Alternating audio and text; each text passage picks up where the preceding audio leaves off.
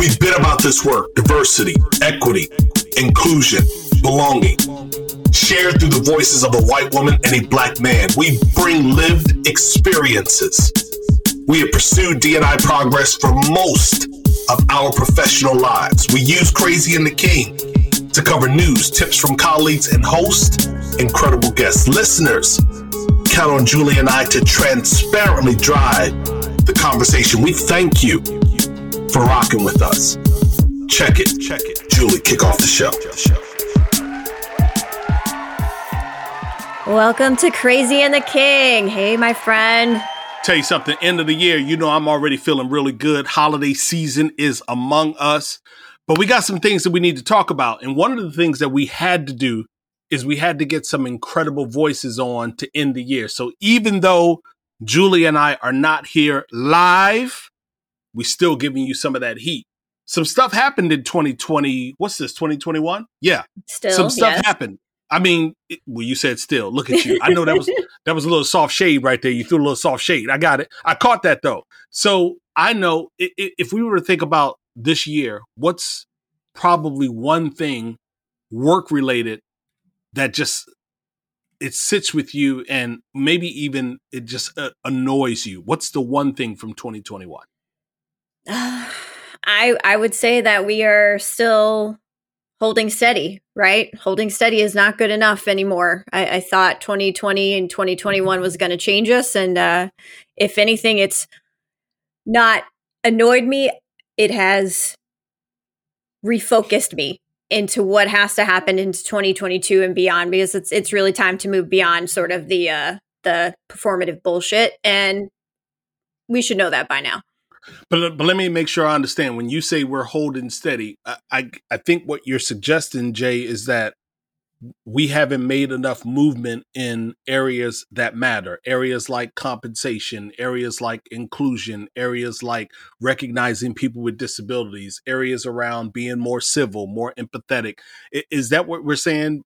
Focusing Yeah. more on shareholders and not stakeholders. We're just kind of going through the routine. Is that what you're saying? Yeah, I feel like we are still focused too much on access and not enough on equity. And until we start transforming that conversation into equity, we're just going to hold where we are. I'm, I'm glad we're not taking some steps back like I felt like we were, but steady's not where I want to be either. Yeah, I, I think back to uh, a conversation that I had in October. Well, it wasn't a conversation I had, but it was a conversation that I was privy to listen to. Jason um, and uh, Jess Von Bank on their Now of Work crowdcast. Mhm. And one of the things that they focused on, they focused on um, acronyms and they focused on why HR is not performing at a high high level. And one of the comments that kept showing up in the thread was that people relying on technology, thinking that Oh. technology could change the outcome in ways that we as people couldn't change the outcome, which is why I'm so glad that we have John Graham on today so that we can kind of talk about the people in the solution. And hopefully, this will be one of those conversations that allows us to move forward at more of an accelerated rate. Make sense? Absolutely. And I can tell you that we've both been waiting and excited to have John on the show. I'm a big fan and uh, have devoured his book called Plantation Theory. So I'm say we just get right to it and hop to Yeah. our break and uh, welcome our guest. Yeah, I'm jealous because uh, I don't even have the book yet. And Ooh, that's Not going to tell you I have a signed copy, but I do. That's- that's a problem. but that's how it is. I, I don't have a copy. I'm gonna make sure we get a copy. Let's listen to this uh, ad break and then let's get into our conversation with John. How much do you understand the future of finance? I'm Jim Roos, a top 10 banking influencer and host of the podcast Banking Transformed, where we dive deeply into the rapidly evolving world of banking and financial technology. Join me as I interview industry experts, thought leaders, and innovators as they unravel the latest banking trends, disruptions, and game changing technologies reshaping the world of finance. Redefine your understanding of the banking ecosystem. Subscribe now to Banking Transformed, available wherever you get your podcast and now available on YouTube. All right. So, welcome to Crazy and the King, Mr. John Graham. How are you today? Hey, Julie, I'm great. How are you? Wait a minute. Wait a minute. Wait a minute. we're gonna start all of that over. We gonna like we gonna get that. We we gotta have that holiday festive, you know, because again, folks been tired of listening to podcasts. Folks been watching Zoom meetings and video, and yeah. we gotta bring them into our environment. Let's give them some more of that energy. So Jay, hit them again with that. Joint. No, no, no. I I defer to you, my friend. Oh, Bring okay, it. cool, cool, cool. All right, so look, so we've been waiting for this conversation. Joe, Jay told you before the break that she's already began to devour the book Plantation Therapy. Uh, is Plantation Theory, right? Theory, theory, not therapy. It probably should be therapy. And actually, that, you know what? That's a great way for us to go into it. Fuck up the name of his book, and then allow him to come in and fix it. So, welcome yeah. to Crazy the King, Mr. John Graham. Hey, hey. Thank you That's so what I'm talking about. Me. Thank you so there much for having go. me. I'm just as excited go. to be here. Uh, yeah. Uh, you, you, you, you got to forgive me. I'm three eggnogs deep, so you know this okay. is this is chill vibe. You know, uh, I love um, that. I love that. yes, yes, yes, yes. Plantation theory: the black professional struggle between freedom and security. Uh, available everywhere books are out, but yes, it's uh, it's certainly a uh, 150 page easy read. That is not an easy read uh, for anybody who has read it uh, thus far knows that it, it, it certainly pushes people to ask better questions. Yeah, uh, I'm gonna make sure. I'm gonna make sure I not not just one or two copies. I'm actually gonna make sure I cop five copies, and I'm gonna see if we can put them in the hands of some inc- incredible kings and queens uh, in the month of December. The title, that subtitle, that freedom, and that security yeah yeah that freedom yeah. and security is like a pause right there for me but before i even jump into that because i'm i'm ready to go at 100 miles an hour john graham vp yeah. of employer brand culture and diversity at shaker recruitment marketing he again right. is the author of plantation theory he identifies um, as he him black man husband father spiritualist creative fraternal brother. Love the dimensions. That that uh that spiritualist piece, Jay, it, it might prevent him from using any uh inflammatory language, but but we'll hmm. see what happens. All right.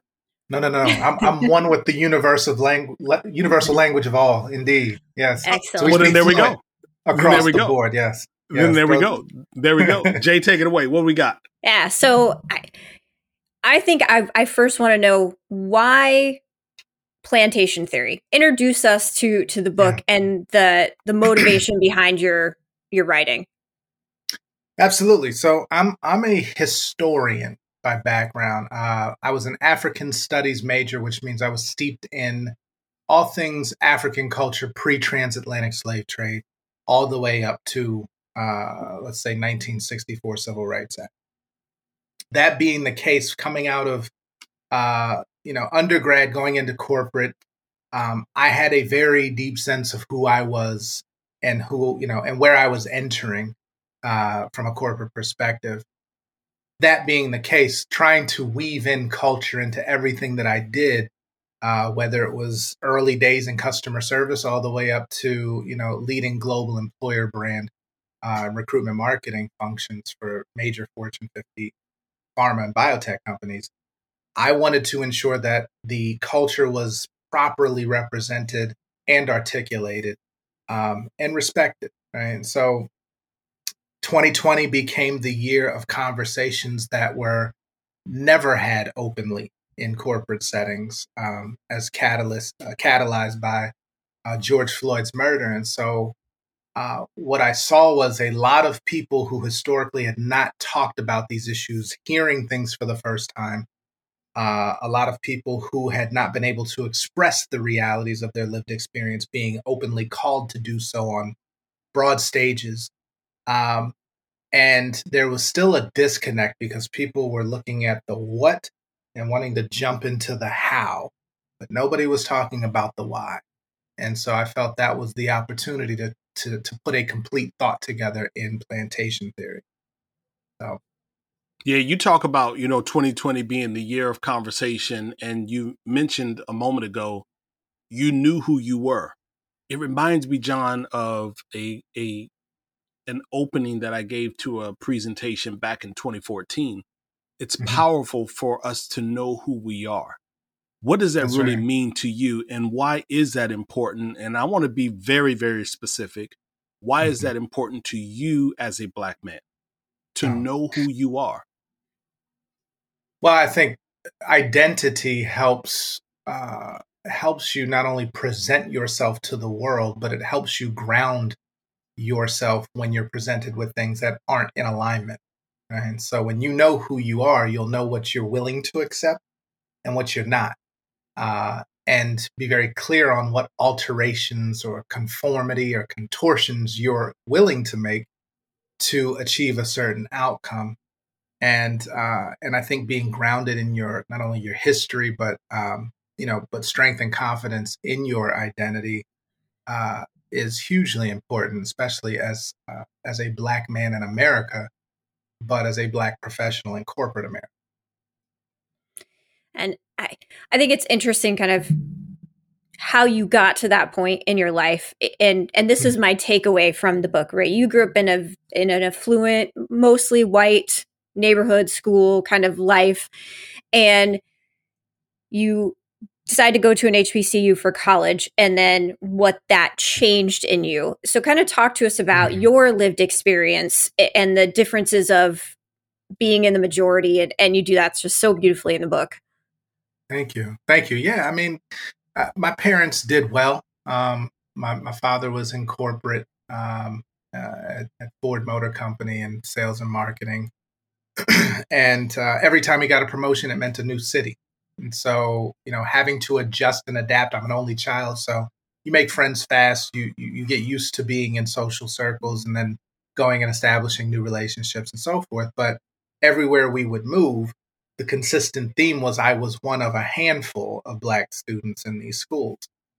And so, you know, I can remember as far back as, you know, uh, second grade and, and fifth grade and getting into fights and, you know, people wanting to touch my hair and, you know, calling me the N word and, you know, all of these things because, you know, first of all, kids are brutal, but, but there's, uh, when you are one of only a few, that cultural exposure, right? And then you have sort of a, uh, homogenous uh, community that isn't used to people that aren't of uh, their cultures, uh, it creates a lot of tensions um, that I don't think you know kids number one know how to deal with, and most uh, most parents don't have those conversations with their children either outside of Black communities. So it's uh, you know that shaping my my early childhood. Um, I saw the uh, the richness of the experiences that my parents had at Lincoln University. Um, you know, where they met, where several family members had had, had attended and, and graduated from as well. And my first step onto that campus at 12 years old, and with my father, just really instilled the sense of pride, uh, knowing the history on those uh, on those sacred grounds or those hallowed grounds, as it were. The you know the Thurgood Marshalls, the Langston Hughes, Kwame Nkrumahs, the you know the Sekou Toure's, the, the people who had stepped on those grounds before me was was massively impactful in making that decision to go to an HBCU. But during my time there, coming from predominantly suburban, um, you know, environments, it really gave me the the the the first experience of being in the majority, right? Not having to uh, to to worry about my performance in speaking for my entire race, right? But my individual performance was my own, and my success was expected, right? That was the bare minimum expectation that you be excellent. Um, and so that is an experience that gives you a very different sense of who you are in context to America if you've never lived it. Right? Mm. Mm. You know, uh, you just said something which is, f- first of all, you you dropped names that in the three years that Julie and I have been recording have never been uttered on this platform. So Mm. I appreciate your sharing those names for our listeners, and my hope is that they pull them down from the the uh, the listening experience, and that they spend some time educating themselves on who those individuals are. Sure, Thurgood Marshall may ring true and familiar, but Kwame Mhm. Nkrumah, That's mm-hmm, a new absolutely. one. That's a different one for them, and I hope that that they they do that. But I want to go back to something that you said. You used the word excellence, and and prior to that, you talked about alignment, and you talked about weaving yourself and contorting yourself. Mm.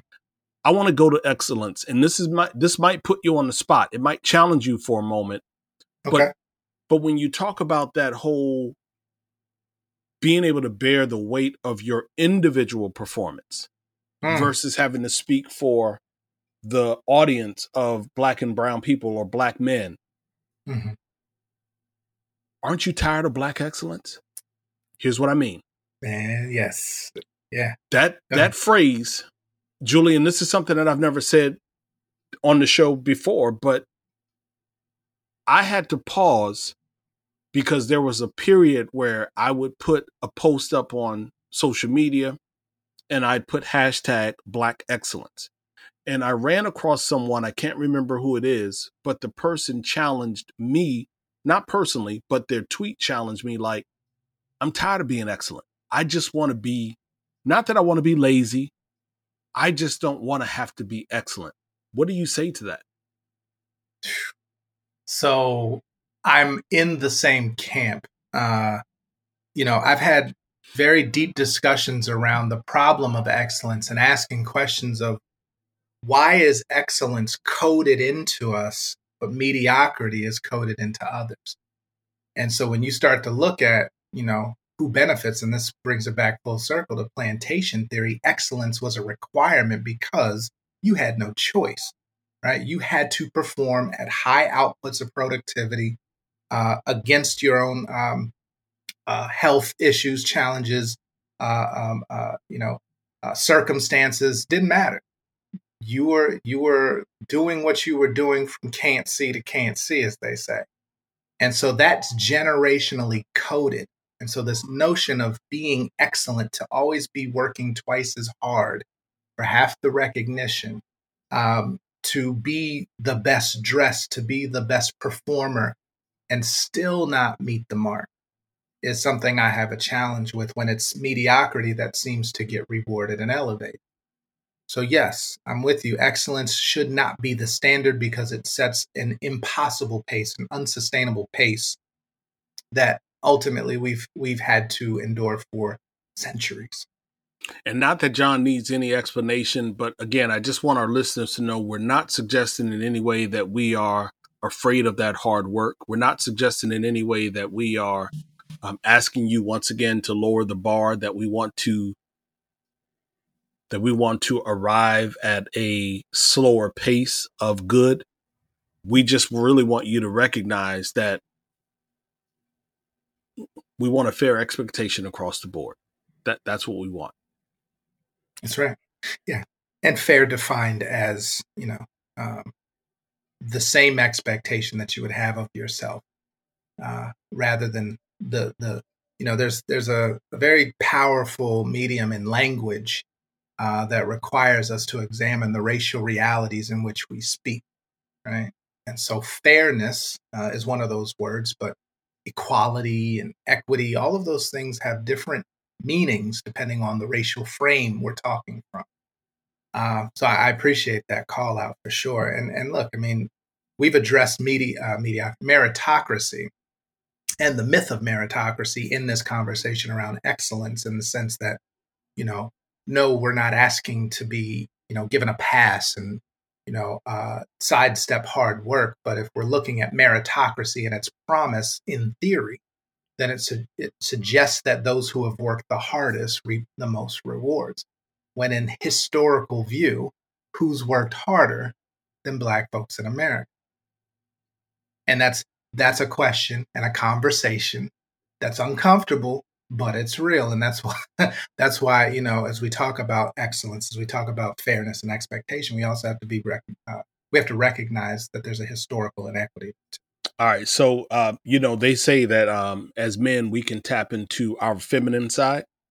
Oh, I'm, I'm gonna sure. tap into I'm gonna tap into my feminine side for just a second. Child. yes, sir. Son, when you said it, I mean, just just the whole thought of you know it really is what, and, and I struggle with how to put it in words, you know, Mm. and, and I haven't really been able to put it in words, Jay, from the stage like I wanted to. But the question, he just hit it. Like, you can't tell me that black and brown people, that people with disabilities, you can't tell me that more people than Tim Cook in the LGBTQ community, you can't tell me that we haven't worked hard. Like, I just find it hard to believe that a group of people think less of us with all that we have displayed across industry, coast to coast, border to border for centuries. And I've struggled to put that in words, but I just so appreciate your succinctly saying, but who's worked harder? But who's worked harder? Jay? Mm. So the plantation theory I understand because I've read the book. And I, I, think the subtitle tells us a lot. And we've had, I think, very important foundational conversation right now. Tell mm-hmm. me how plantation theory manifests itself. Um, and, and I would say from a black perspective, but even from a white perspective, um, and, and how then that creates this friction for lack of a better word right it, how does it yeah. keep us from getting to that next place now that's a, a phenomenal question uh, i will do my best to answer it um, with the following um, if you if you look at the model of work in this country historically we largely haven't changed much right? And what I what I mean by that is the con the concept of of business is still low cost labor, high productivity, and profitability. If we just keep that as the premise. So when you look at plantation theory, okay, you're coming from a no cost labor into a transition. And, and so, you know, I, I say in the book, you know, in 1866, you had four and a half million uh, freed black folks with no support system, no education, no access, uh, you know, and, and, no means of sustaining uh, a living. And oh, by the way, now that you're competing with uh, an influx of immigrants uh, who have been brought in to replace the, the low cost labor from Western Europe, Eastern Europe, and so forth, South America, Central America. And so now you have a million plus uh, of these freed black folks die within the first year of being uh, you know, released from bondage because, you know, illness, uh, disease, uh, famine, neglect, right? The remainder. And, and I want to stop you right there for just a second. That stat I underlined, I circled, I did not know.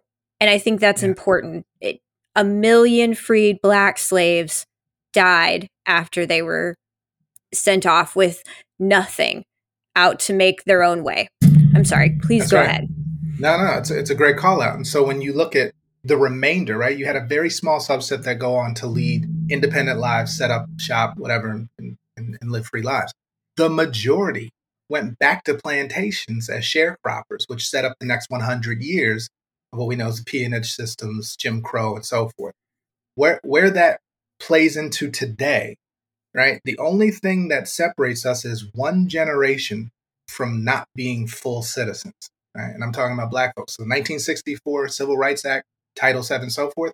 My parents were were were in grade school when they switched from a Jim Crow era to not Jim Crow era. One generation. So we still work with people who were of age in a time where we weren't seen as full human beings. Now you think about how that plays out. So how does that play out in performance reviews? ah, you know what, you, you, you did you did excellent this year, but let's wait till next year, see how it goes. Right? Mm-hmm. Promotion promotion's always out of reach, no matter the credential or the uh, the output. Mm-hmm. Uh, when you look at the uh, re- recruitment piece, ah, you know what, uh, we decided not to move forward with you, even though your your resume looks excellent and all of these credentials, but you don't know why. Um, there's there's a whole host of things that the, the microaggressiveness, the assumption of dominant culture assimilation, right? you're coming into a culture, but bring your whole self to work, but not really your whole self to work. These are the underlying things that, you know, we don't address because we assume since 1964, now there's this expectation of fairness. Fairness. Well, that expectation doesn't necessarily play out in reality. And who's defining fair? So, if we look at the executive levels of most companies, you would see that that expectation doesn't play out. When you look at the uh, promotion rates of Black talent or marginalized talent, that expectation doesn't play out. And when you look at attrition rates, right, of, of marginalized talent, these expectations don't play out. So this is how these are how plantation theories, right? The the expectation of give us your all, and we might. We might give you some relief. We may give you some acknowledgement, right? These these underlying notions of um, uh, you know work hard, keep your head down. Uh, will will tap you, right? They they just still play out today. Yeah, you know what? You just dropped uh, that historical reference, and for a lot of individuals, connecting it back to 1866 is something that is a concept beyond them. Like they've never even mm-hmm. given that consideration. And you yeah. did it in a way where people can easily make reference to it. Julie, she circled it, she highlighted it, she underlined it. I often talk about the book, The Color of Law, and in reading such, it will change a person's relationship with that familiar phrase of pull yourself up from your bootstraps. That's I want right. to put a pin in the conversation. Uh, let's yeah. let's have a part two. Uh, so so okay. sit there real quick. We're gonna button up this episode and and then we'll come back and we'll we'll continue to record because I don't want to rush where you are right now. Uh, you, you've dropped some points and I want us to be able to pick up on them. So real quick, let's make sure that we uh, focus on this. So, so stick with us, John. Um, our Her Voice segment typically is around women that are making moves. And for those of you who have been rocking with Crazy and the King ever since we in, um, introduced the segment, I want to say, Julie, back in July of this year, uh, it's been something that has resonated well with our listeners. Well, our Her Voice segment for the month of December is going to be around women who have made moves in 2021. And the first one that we want to highlight is Amanda Gorman, who uh, also made history as the youngest inaugural uh, poet. So she was phenomenal. And I know you remember that, right, Jay? Oh, yes. Loved it. Listened to it many times. Also, Sarah McBride, who was sworn in as the first openly transgender state senator. Yeah, and Chloe Zhao became the first Asian woman to win a Golden Globe for the best director. So we appreciate the the work that women have done, and and I thought it was extremely important. Julie thinks it's extreme it's, it's extremely important that we continue to highlight the work of women. They have had a tough year, to say the least, and it's our small way of saying we want to make sure we keep the focus on how do we undergird, support, encourage, inspire, and just reward women in the way that they should be rewarded. Quick mentions, Julie. Uh, yep. So John's book, uh, plantationtheory.com. Pick up a copy and uh, devour it like I have. Or several copies. Pick up yes. several copies. Yeah. And another book alert uh, dropping in the fall of 2023. I know it's more than 18 months from now, but you have to find this young lady on Twitter, follow her, and put a note on your calendar to grab her book. Uh, her name is Aida uh, Mariam Davis. You can find her on Twitter at Aida, A I D A M A R I A M, Aida Mariam. Um, she is the founder and CEO of Decolonized Design. So fitting and so complementary to the conversation that we are having today. Uh, but her book, Decolonizing Design Reclaiming Our Sacred Personhood and Creating New Worlds, is coming out in the fall of 2023. And this is probably a good time for us to say, stick with us do your best to create workplaces that matter, be a better human. Um, share the pod with your digital, your social tribes. Julie and I want to grow in 2022. So we're going to keep giving you all that we have. But for now, Jay and I are ghosts. See ya.